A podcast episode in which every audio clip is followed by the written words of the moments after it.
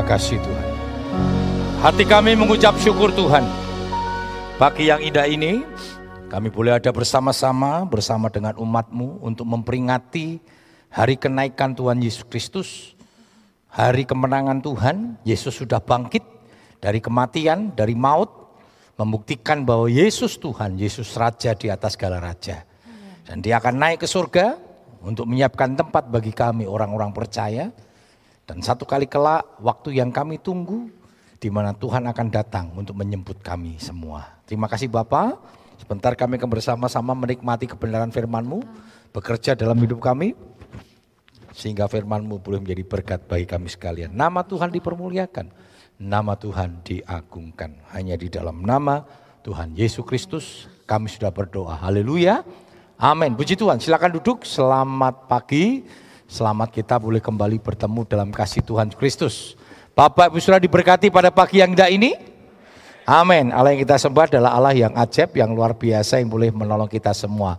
Hari ini kita akan memperingati hari kenaikan Tuhan Kristus.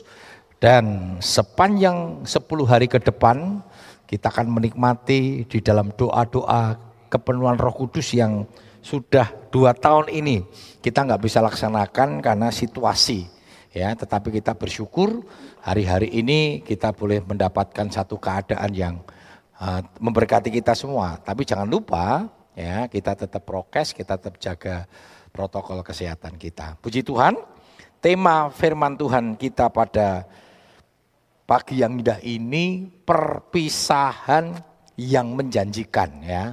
Perpisahan kok menjanjikan sudah ya biasanya berpisah tuh nggak enak sudah ya tetapi perpisahan kita dengan Tuhan Kristus bukan perpisahan-perpisahan seperti lazimnya orang berpisah, tetapi ada hal yang membuat kita sukacita karena ada janji Tuhan yang Tuhan nyatakan dalam setiap kehidupan kita. Mari kita bersama-sama melihat dan membaca firman Tuhan yang terdapat dalam Yohanes 14 ayat yang ketiga. Saya undang kita bangkit berdiri sekali lagi. Kita akan membaca ayat ini bersama-sama ya. Yohanes 14 ayat yang ketiga kita akan membaca bersama-sama. Dua, tiga. Dan apabila aku telah pergi ke situ dan telah menyediakan tempat bagimu, aku akan datang kembali dan membawa kamu ke tempatku, supaya di tempat di mana aku berada, kamu pun berada. Puji Tuhan, silakan duduk. Bapak saudara, sebelum Yesus naik ke surga, nanti ada banyak hal yang Tuhan janjikan kepada kita orang-orang yang percaya. Makanya dikatakan perpisahan yang menjanjikan. Sebab kalau Tuhan tidak pergi, janji-janji itu tidak akan kita nikmati. Karena itu Tuhan harus pergi saudara. Dan jangan lupa janji Tuhan bukan janji manusia. Manusia bisa apa ya melenjani, mengingkari janjinya walaupun mungkin ketika manusia tidak bisa menepati janjinya bukan karena niat tidak mau menepati tetapi sering kali karena keterbatasan manusia, karena situasionalnya ke apa namanya situasi yang menyebabkan kita tidak bisa memenuhi. Contohnya di lapangan Pancasila ada pasar, ada pasar malam. Saya bilang sama anak saya jauh-jauh hari ya, engkau nek pas pembukaan pasar malam neng Pancasila kita nonton ya papi akan antar kalian untuk nonton pasar malam di Salatiga. Wah sore anak ewe semangat siap-siap jam lima mandi. Sekarang sebentar lagi mau berangkat ke pasar malam sudah ya. Eh jam lima seperapat udan. Deres. Hujan deras. Nah kan tidak mungkin kita pergi Bukan berarti kita ini mau mengingkari, tetapi ada keterbatasan-keterbatasan manusia tidak selalu dapat menepati janjinya, walaupun niat kita menepati. Tetapi memang ada yang dengan sengaja tidak mau menepati. Tetapi Allah kita beda. janji-janji Tuhan akan selalu ditepati oleh Tuhan. Kenapa? Allah ini maha. Dia maha besar, dia penguasa, dia transenden, artinya dia menguasai alam dan waktu sehingga tidak ada satu kekuatan pun yang mampu menahan Allah untuk menepati janjinya. Coba kita lihat di dalam 2 Samuel 22 ayat 31.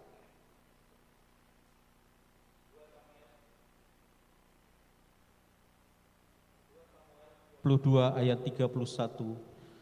Adapun Allah jalannya sempurna sebab Tuhan itu murni. Dia menjadi perisai bagi semua orang yang berlindung padanya. Iya, itu dalam terjemahan baru. Ini saya mengambil Alkitab versi yang terbuka. Ya, itu adalah Alkitab yang diterbitkan oleh Yayasan Sabda ya. Jadi Yayasan Sabda ini satu yayasan di Kota Solo, Saudara ya. Uh, Yulia Buffet ya, itu uh, penerbitnya itu salah satu dosen saya pada waktu di Inteos. Dia menciptakan program Sabda ya. Sabda ini tentang Alkitab tidak berbayar gratis saudara. Memang ini yayasan yang luar biasa, dia memiliki keterbebanan untuk orang-orang teologi saudara. Nah, dia menafsir uh, membuat versi Alkitab dalam terjemahan yang di, uh, diterjemahkan dari bahasa-bahasa asli. Jadi pendekatannya lebih lebih dekat ya. Mereka mengumpulkan para teolog-teolog, para uh, ahli bahasa baik bahasa Yunani maupun Ibrani menerjemahkan kembali ya bahasa ini Alkitab ini walaupun uh, tidak diterbitkan secara hard copy-nya ya. Jadi lebih ke digital. Nah, dikatakan di situ jalan Allah adalah sempurna, janji Tuhan teruji, ia sud, ia adalah perisai bagi semua orang yang berlindung padanya. Dikatakan janji Tuhan itu teruji. Teruji itu artinya betul-betul tergenapi walaupun menghadapi tantangan persoalan masalah ya situasi-situasi yang menyebabkan kita tidak dapat memenuhi janji kita. Bukan karena kita ingin mengingkari, itu manusia sudah. Tetapi Tuhan tidak ada satu kekuatan pun yang mampu menahan Tuhan untuk menggenapi janjinya. Karena itu dikatakan janjinya yang dah amin. Karena itu kita dipelihara oleh janji Tuhan yang teruji. Karena itu kita sebagai orang percaya jangan takut dengan janji Tuhan. Terlalu banyak janji Tuhan yang Tuhan nyatakan dalam kehidupan orang-orang percaya seperti yang tertulis dalam kebenaran firman Tuhan. Dan janji Tuhan itu tidak ada satupun atau tidak ada satu kekuatan apa pun yang mampu menahan Allah untuk menggenapi janjinya. Amin. Amin. Kok kita terpana membek Bapak Gembala, saudara ya. Amin. Jangan takut karena itu. Karena Allah selalu menggenapi janjinya. Persoalannya apakah Bapak Ibu Saudara hidup dalam janji Tuhan. Nah ini persoalannya saudara. Bagaimana kita bisa menikmati janjinya kalau kita tidak hidup dalam janji Tuhan. Ya, Saudara, kita akan melihat bersama-sama. Janji Tuhan adalah tadi kita sudah baca ya, menyediakan tempat di surga bagi orang percaya, bagi orang percaya Saudara, tidak kepada semua orang. Kita percaya ya, ada dua jalan setelah manusia mati. Mati artinya terpisahnya tubuh dengan jiwa. Manusia diciptakan oleh Tuhan sebagai makhluk kekal. Jadi saudara dan saya tidak akan pernah mati, saudara. Kalau Birdi, London, saudara ya, begitu mati ya selesai. Terus jangan ngomong sama London atau dulu Bravo mati ya. Bravo sampai ketemu neng surga. Oh, ada surga. Bravo orang tekan neng surga, sudah mati ya wis. Ya. Mati ya sudah. Tapi manusia tidak manusia itu bersifat kekal.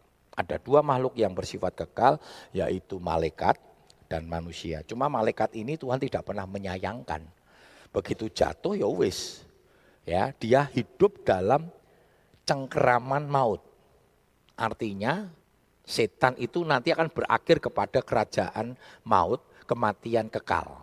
Tetapi manusia diciptakan Tuhan luar biasa sudah. Ketika manusia jatuh dalam dosa, manusia ini langsung dipersiapkan satu rancangan untuk penyelamatan. Karena itu kita harus bersyukur. Berapa banyak sering kali kita tidak bersyukur atas setiap apa yang Tuhan nyatakan dalam setiap kehidupan kita. Ya, karena itu Yesus mati, Yesus bangkit, dia siapkan tempat di surga. Coba kita lihat sama-sama dalam Yohanes 14 ayat 1 hingga yang ketiga.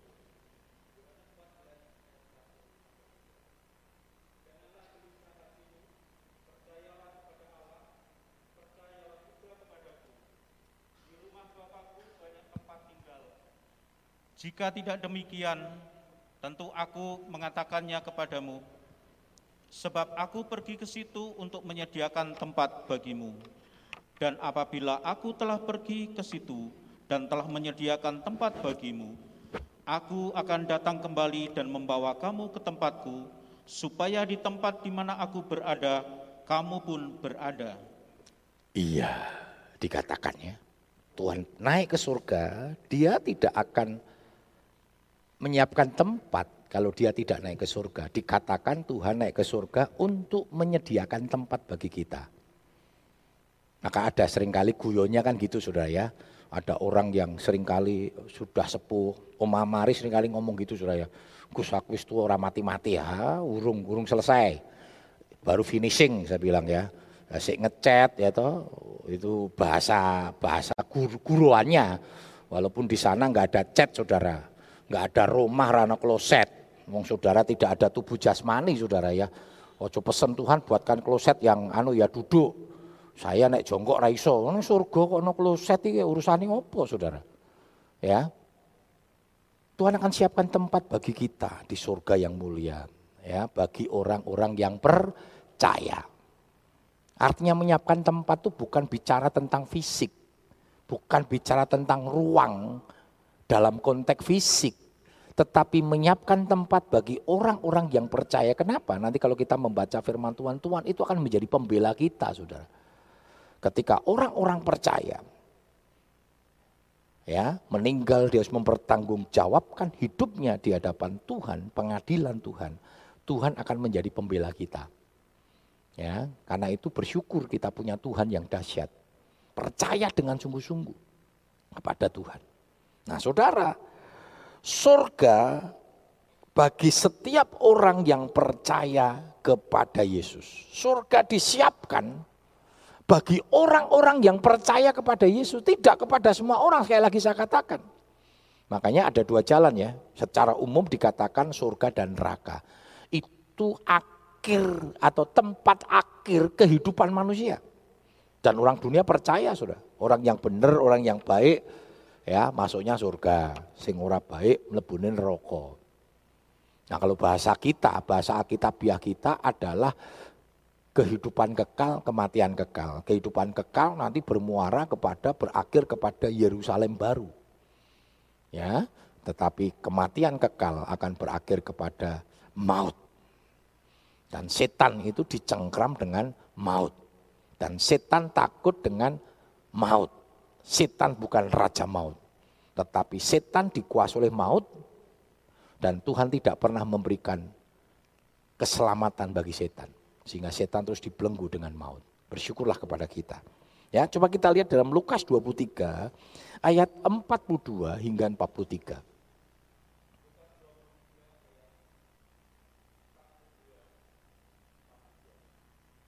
Lalu ia Lalu ia berkata, Yesus, ingatlah akan aku apabila engkau datang sebagai raja. Iya, Kata Yesus kepadanya, Aku berkata kepadamu, sesungguhnya hari ini juga engkau akan ada bersama-sama dengan aku di dalam Firdaus. Iya, ini pernyataan penjahat yang ada di samping Yesus. Ya, ketika Yesus berkata, ampunilah mereka karena mereka tidak tahu apa yang diperbuatnya. Terus yang di penjahat yang ada di sampingnya dia berkata salah satu penjahat di sampingnya, kalau engkau raja, bebaskan selamatkan kak dirimu dan kami. Lalu yang di sampingnya dia ngomong begini, eh kamu itu loh, kita ini memang pantas. Kita ini layak menerima hukuman salib karena kita memang berbuat jahat. Kita pantas disalibkan karena salib itu bagi orang yang berbuat jahat. Tapi orang ini, dia tidak memiliki kesalahan sedikit apa pun sehingga dia tidak pantas untuk disalibkan. Dan hari itu dia percaya kepada Yesus. Dia berkata, apabila engkau nanti memimpin sebagai raja, dia tidak berharap hari itu loh sudah. Dia minta supaya dia diingat sudah, dikatakan. Tapi apa dikatakan? Pada hari ini juga engkau akan berada bersama-sama dengan aku di Firdaus. Kenapa? Memang ini akan mati sudah. Salib itu kan hukuman mati. Hari ini juga. Luar biasa sudah. Jadi memang surga itu disiapkan bagi orang percaya. Tidak peduli ini penjahat saudara. Penjahat yang kelas kakap detik-detik terakhir sebelum mati. Dia percaya kepada Yesus dan dia diselamatkan. Makanya bersyukurlah saudara, kita punya Allah. Makanya kan nanti kalau kita melihat saudara ya, kan di dalam Alkitab dikatakan, ada orang yang bekerja jam 6 pagi, jam 9, jam 12. Lalu ada yang bekerja jam 3 sore. Upahnya sama. Upahnya sama, sama-sama masuk surga. Maka ada yang protes, Tuhan kok enak men, hasing sore kok langsung masuk surga upahnya. Kok saya yang dari pagi kerja buat Tuhan kok podo. Kok enggak beda? Bedanya apa sudah? Antara yang jam 6 pagi dan yang sore. Jam 6 pagi dia punya pengalaman-pengalaman dalam hidupnya yang indah bersama-sama dengan Tuhan. Nah ini nggak bisa dibayar sudah. Kemarin saya saksikan di dalam doa panitia. Saya sejak SMP kenal Tuhan. Kenapa saya begitu menghargai kualitas waktu yang diberikan orang tua saya untuk saya memanfaatkan semaksimal mungkin. Orang tua saya nggak kenal Tuhan, saudara. Sehingga saya sangat dibatasi dengan waktu untuk beribadah. Pokoknya milih ibadah, Enggak bisa sudah ikut ibadah umum terus ikut ibadah pemuda enggak bisa atau remaja enggak bisa. Saya pada waktu itu memilih karena masih SMP, saya ikut ibadah remaja, enggak ikut umum. Lalu kegiatan gereja hanya dikasih waktu di tengah minggu. Saya milih vokal group. Jadi enggak bisa melu vokal group, melu angklung, tamborin. Waduh saudara, enggak bisa. Dan saya menikmati itu. Sehingga pada waktu eh, SMP saya sering kali kalau diajak acara reso, aku ono acara neng gereja. Apalagi kalau sudah mulai STM sudah, saya mulai sedikit dilonggarkan oleh orang tua saya. Malam minggu wis rauno saudara. Mau saya neng gereja sampai om-om saya saudara ya. Saya itu punya sepupu uh, sebaraan saudara ya dua cewek kabeh asal malam minggu dolan. Mbak konco-koncone lanang wedok sudah, laki perempuan. Nah saya sering kali latihan ya, latihan apa habis pemuda, latihan paduan suara, latihan vokal grup, nanti pulang langsung ke nenek saya. Om saya langsung ngomong gini, wah kue iki cah nom malam minggu ning gereja tok. Kono dolan katanya. Dikasih motor ya om saya sudah Eric King pada waktu itu. Kono motorku genen. Karena saya motornya V75 saudara. Oh, sing tak apeli ya langsung ditolak. Maaf ya, baru banyak acara, baru pergi padahal orangnya mungkin ada. Atau Mbak V75 saudara. Hidup saya melayani sehingga saya dipanggil pendeta. Saya tidak pernah niatan pendeta, tapi ternyata saya jadi pendeta itu sudah dinubuatkan sejak saya dari SMP. Konco-konco saya pendeta-pendeta. Saya STM semangat menginjili saudara. Setiap istirahat kelas ya, saya nginjili ketika saya masuk STM itu kan dibagi. Saya punya sekolah itu nasional, jadi tidak uh, sekolah agama. di uh, saya masuk di, uh, di kelas Kristen saudara. Kristen ini udah banyak waktu itu, satu kelas. Tapi yang cinta Tuhan saya lihat cuma 10, yang rajin ke gereja, sing liyane Kristen-Kristenan.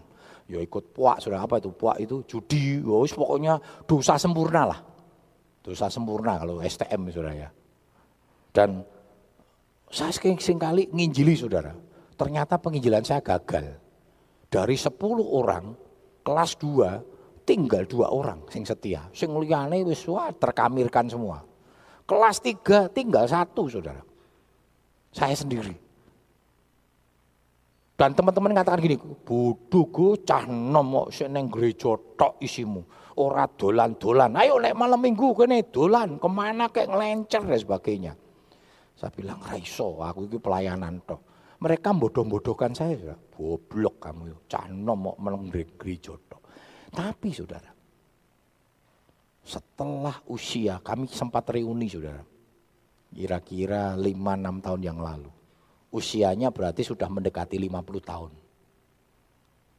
Dan mereka akhirnya bertobat di masa-masa ya sudah di atas 40 tahun sudah. Lalu ketika ketemu saya ngomong gini, bener kowe Gus, Gus. Bodoh nih kita-kita ini dulu nggak kenal Tuhan Yesus. Coba nek kenal Tuhan Yesus, hidupku pasti nyaman seperti kamu. Masih ingat eyang-eyang yang salahin 85 tahun sudah. Coba Pak Agus, nek saya ikut kenal Tuhan sejak pemuda. Dia jago karawitan. Dia jiwa seni, seakan melayani Tuhan. Nah itu bedanya sudah. Mungkin yang penjahat ini tetap lebu surga. Nih dia tidak punya pengalaman bergaul karib dengan Tuhan. Pengalaman-pengalaman yang indah bersama dengan Tuhan. Saudara nggak usah merasa rugi. Ah nek ngono engko nek meh mati wae tak percaya Yesus. Iya nek sempat Saudara. Ya kalau sempat. Kalau enggak sempat ciloko, celaka besar Alkitab berkata. Ya, jadi percaya kepada Tuhan, bersyukur saudara sudah kenal Tuhan, nikmati hubunganmu dengan Tuhan, nikmati janji-janji Tuhan, nikmati pemeliharaan Tuhan atas hidup kita. Dan itu luar biasa. Sejak dari saya SMP sampai hari ini, aduh terlalu banyak. Kalau saya mulai bersaksi ya, ada teman yang ngomong, mau dibukukan. Kemarin salah satu murid saya matrikulasi saudara ya. Om, mbok dibukukan, ora usah dibukukan. Karena kesaksian ini bagi kemuliaan nama Tuhan. Ya, ada hal yang begitu indah. Yang kedua, janji Tuhan mengirimkan penolong yang lain. Tadi menyediakan tempat, janji Tuhan yang kedua mengirim penolong yang lain. Pada waktu Yesus naik ke surga, wah murid-muridnya stres saudara. Apalagi pada waktu Yesus mati sudah ya, stres. Mereka lupa sama janji Tuhan. Padahal kebangkitan Tuhan itu Tuhan sudah nyatakan sudah. Tapi murid-muridnya tidak percaya. Bahkan banyak yang kembali pada pekerjaan lama. Ada yang pulang ke Emmaus mudik saudara ya. Karena dia berpikir buat apa? Oh Yesus mati. Ada yang jadi penjala ikan kembali. Ya. Tapi Tuhan janjikan dia akan menolong uh, mengirimkan penolong yang lain. Coba kita lihat di dalam Yohanes 14 ayat 16 hingga 16 hingga 18. Yohanes 14 ayat 16 sampai 18.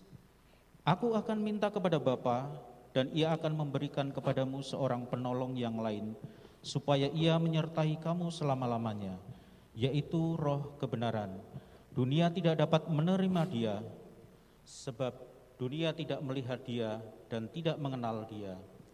Tetapi kamu mengenal dia, sebab ia menyertai kamu dan akan diam di dalam kamu. Aku tidak akan meninggalkan kamu sebagai yatim piatu. Aku datang kembali kepadamu. Iya. Firman Tuhan dahsyat, saudara. Walaupun Yesus naik ke surga, tetapi Tuhan akan mengirimkan penolong yang lain. Siapa itu? Roh Kudus. Bahkan Alkitab berkata, engkau tidak akan kubiarkan yatim piatu. Selama bersama dengan Tuhan, murid yang ngandalin Tuhan terus. Ngandalin Tuhan Yesus terus. Tetapi Tuhan kasih penolong yang lain, yaitu roh kudus. Yang tetap menyertai kita. Bahkan roh kudus inilah yang akan terus menolong kita. Kita tidak akan dibiarkan menjadi yatim piatu, saudara. Luar, luar biasa. Bahkan kuasa roh kudus itu memampukan kita. Melakukan pekerjaan-pekerjaan besar. Bahkan lebih besar dari apa yang Yesus kerjakan. Luar biasa saudara. Bukan berarti kita lebih hebat daripada Yesus. Tidak. Kenapa saudara? Karena durasi waktu Tuhan melayani di dunia ini kan terbatas. Pada waktu itu cuma tiga setengah tahun. Tuhan Yesus sama saya aja usianya sekarang lebih tua saya sudah. Yesus 33 setengah tahun mati. Dia hanya melayani tiga setengah tahun, tetapi karyanya dahsyat, karyanya luar biasa. Tetapi Alkitab berkata, kita sebagai orang-orang percaya akan melakukan karya-karya yang besar, perbuatan-perbuatan yang besar, bahkan dikatakan lebih besar dari apa yang Tuhan Yesus pernah kerjakan. Sekali lagi, bukan karena kita lebih hebat, tetapi karena durasi waktu Tuhan Yesus terbatas. Karena itu kita jangan pernah tidak memanfaatkan waktu kita. Maka Efesus berkata pergunakanlah waktu. Itu bicara kesempatan. Bagaimana kita mau berkarya bagi Tuhan. Melalui pekerjaan kita. Melalui pelayanan kita. Melalui apa yang Tuhan percayakan kepada kita. Makanya kalau ada ulang tahun kan saya selalu mengirimkan satu kalimat ya menjadi berkat supaya kita diberkati untuk menjadi berkat di mana Tuhan percayakan. Bagi semua orang di mana Tuhan per, percayakan. Di mana pun yang Tuhan percayakan kita. Ketika engkau bekerja di satu tempat Tuhan percayakan engkau di situ dan di situlah engkau harus jadi berkat Kesejahteraan kota di mana aku buang adalah kesejahteraanmu. Itu bicara di mana Tuhan tempatkan kita. Kita harus jadi berkat. Baik kemuliaan nama Tuhan. Ya, Saudara, Tuhan Yesus akan jadi penolong orang percaya sampai akhir zaman. Nah, luar biasa saudara ya. Di dalam Matius 28, 19 sampai 20. Matius 28 ayat 19 dan 20. Karena itu pergilah Jadikanlah semua bangsa muridku dan baptislah mereka dalam nama Bapa dan Anak dan Roh Kudus. Dan ajarlah mereka melakukan segala sesuatu yang telah kuperintahkan kepadamu. Dan ketahuilah, aku menyertai kamu senantiasa sampai kepada akhir zaman. Iya, ini pernyataan amanat mandat agung yang diberikan Tuhan Yesus sebelum Tuhan Yesus naik ke surga. Dia ingatkan kembali seperti apa yang dia sudah pesankan kepada murid-muridnya di dalam Yohanes 14 tadi. Sebelum Yesus naik ke surga, dia ingatkan kembali. Dia berikan mandat untuk menjadikan semua bangsa muridku. Semua bangsa, semua orang percaya kepada Yesus karena Yohanes 3:16 hanya orang-orang percayalah yang akan menerima keselamatan. Kalau tidak percaya nggak terima keselamatan sudah enak amat. Percaya sama Tuhan. Percaya di situ lahir baru, Yohanes 3. Nah, supaya orang-orang percaya ini selamat menerima surga dan utamanya lagi dia menikmati penyertaan kuasa Tuhan. Dikatakan tadi dia akan menyertai sampai akhir zaman. Dia tidak pernah membiarkan kita yatim piatu sampai akhir zaman. Saya sudah yatim piatu sudah. Bersyukurlah Bapak Saudara yang sudah sepuh-sepuh masih punya orang tua. Saya yatim piatu. Harusnya dipelihara oleh negara sudah ya, karena dikatakan anak-anak yatim piatu itu dipelihara oleh negara. Cuma sayangnya saya sudah enggak anak, wis gerang saudara ya. Saya dipelihara oleh Tuhan. Jadi jangan takut sudah, Tuhan nggak pernah biarkan kita. Tuhan tidak pernah membiarkan kita.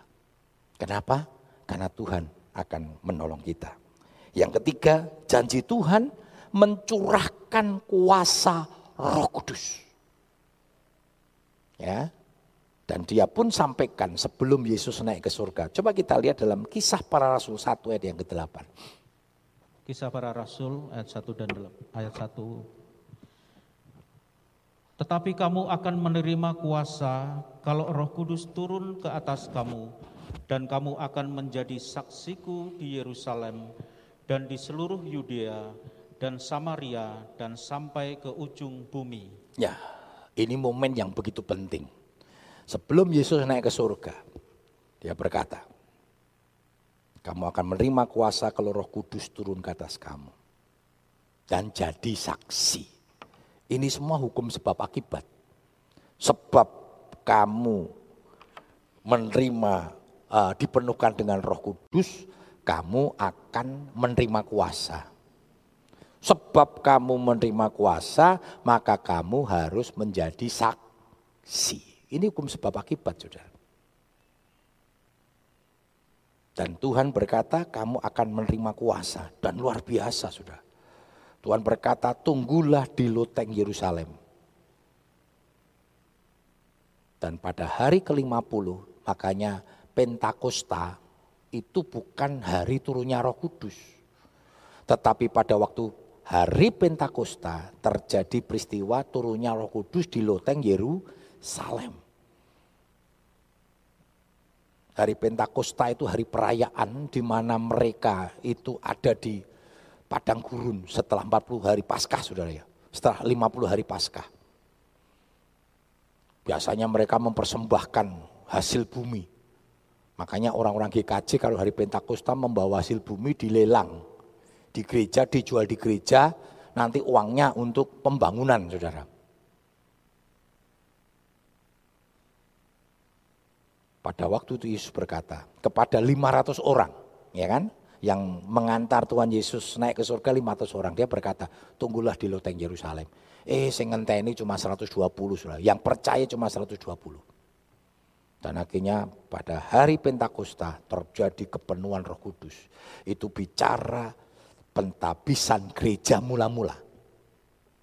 Karena di situlah Injil diberitakan. Setelah itu orang berkata, wah ini gila, ini mendem ini, mabuk ini.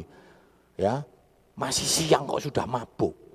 Dipikirkan ketika mereka berbahasa lidah, berbahasa roh itu mabuk saudara. Lalu tampillah Petrus yang selama ini menjadi seorang yang pengecut. Dia berkhotbah, setelah dia dipenuhkan roh kudus terjadi transformasi, terjadi perubahan hidup saudara. Dia berkhotbah, 3000 orang dibaptis, bayangin saudara. Untung di Israel, coba yang Solo Tigo jedindil saudara. Saya tidak tahu cara membaptis ini model pantai Kosta satu-satu. Wah, kami berdoa supaya Daniel mulai hari ini hidup dalam pimpinan roh kudus. Aku baptiskan engkau di dalam nama Allah Bapa, Allah Anak, Allah Roh Kudus. Yaitu Tuhan Yesus Kristus. Nek GPD nganggo yaitu Tuhan Yesus Kristus, orang diakui saudara. Harus yaitu Tuhan Yesus Kristus. Masukkan siji. Itu agak pirang menit saudara. Nek tolong ewu itu saudara saya nggak tahu itu berapa berapa hari itu. Mungkin mereka jejer ya, udah Yesus Wah, dalam nama Yesus di Sungai Yordan. Padahal Sungai Yordan itu sungai yang kotor, saudara. Sekarang ini banyak lele jumbo, ya banyak orang dibaptis meneh, pengen dibaptis. Maka sering kali saya pernah tanya, saudara, nama baptisnya siapa? Nama, nama baptis yang di mana? Loh, kok nama baptis yang di mana? Lah maksudnya apa? Yang Indonesia atau Israel? Wuluh, baptis baptis kok dua kali gitu. Makanya saya waktu jadi pembimbing rohani saya bilang begini, saya tidak mau membaptis dua kali ya. Kecuali yang memang belum dibaptis tak baptis. Cuma pertanyaannya nanti yang mengeluarkan surat baptis apa? Memang dikasih sertifikat sudah, tapi bukan gereja di sana. Saya nggak mau mau baptis dua kali loh. Nek mau baptis yang golek pendeta sing neng Israel kono saya bilang. Saya menyalahi firman Tuhan saya bilang. Saya ngomong dulu. Tapi nek pengen ngerasake dicemlupke neng banyune sungai Yordan. Nah, saya mau, tapi bukan baptisan. Ya, jadi pengen ngerasake ya pokoknya tak celupke bleng ya sudah itu bukan baptisan loh ya baptisanmu ya sudah diakui di Indonesia masuk baptisan dua kali ada teman saya gitu sudah Baptis dua kali. Memang 11-12 sih, rodok kurang saat strip saudara. Saya lihat itu waktu, saya kan bagian yang apa sering kali nyelimuti waktu pemuda ya. Saya bilang, loh kok baptis meneh? Sertifikat sertifikatku hilang katanya. Sudah sertifikat hilang baptis meneh. Lah nek hilangnya papat. Jadi ya itulah kelemahan gereja-gereja pantai Kosta nggak punya database saudara. Karena itu kita kejar database itu dan kita bersyukur ya bahwa saudara yang sudah punya KTA itu berarti tercatat dalam database kita. Bukan seperti itu. Ya, Firman Tuhan katakan kamu akan menerima kuasa. Jangan takut orang-orang percaya akan menerima kuasa. Bukan hanya pendeta.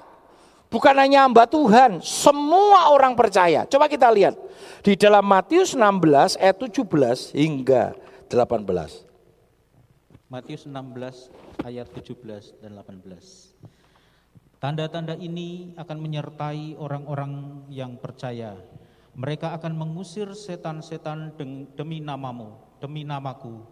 Mereka akan berbicara dalam bahasa-bahasa yang baru bagi mereka.